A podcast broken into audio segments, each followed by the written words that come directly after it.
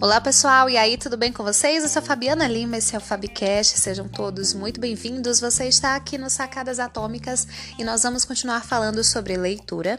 E na última vez que eu falei com vocês, eu falei sobre não ter uma lista grande de livros, e eu quero que você entenda que quando eu falo para você não ter uma lista enorme, quando eu falo para você não ter uma lista enorme, eu tô querendo dizer o seguinte, olha, leia poucos livros, mas aplique aqueles conhecimentos à sua vida. Isso vai fazer total diferença para você, tá?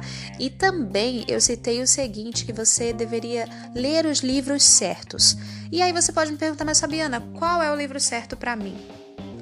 E aí, pessoal, quando eu falo sobre ler os livros certos, eu tô querendo dizer o seguinte, olha, primeiro você precisa descobrir qual é o seu propósito de vida, né? O que você pretende fazer da sua vida, qual segmento você quer realizar, né? Se encaixar.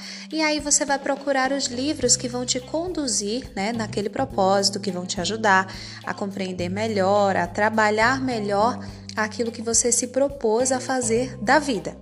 Então, esses são os livros certos, os livros que estão alinhados ao seu propósito de vida, os livros que vão te fazer evoluir naquele segmento, naquele sentido. Compreendido?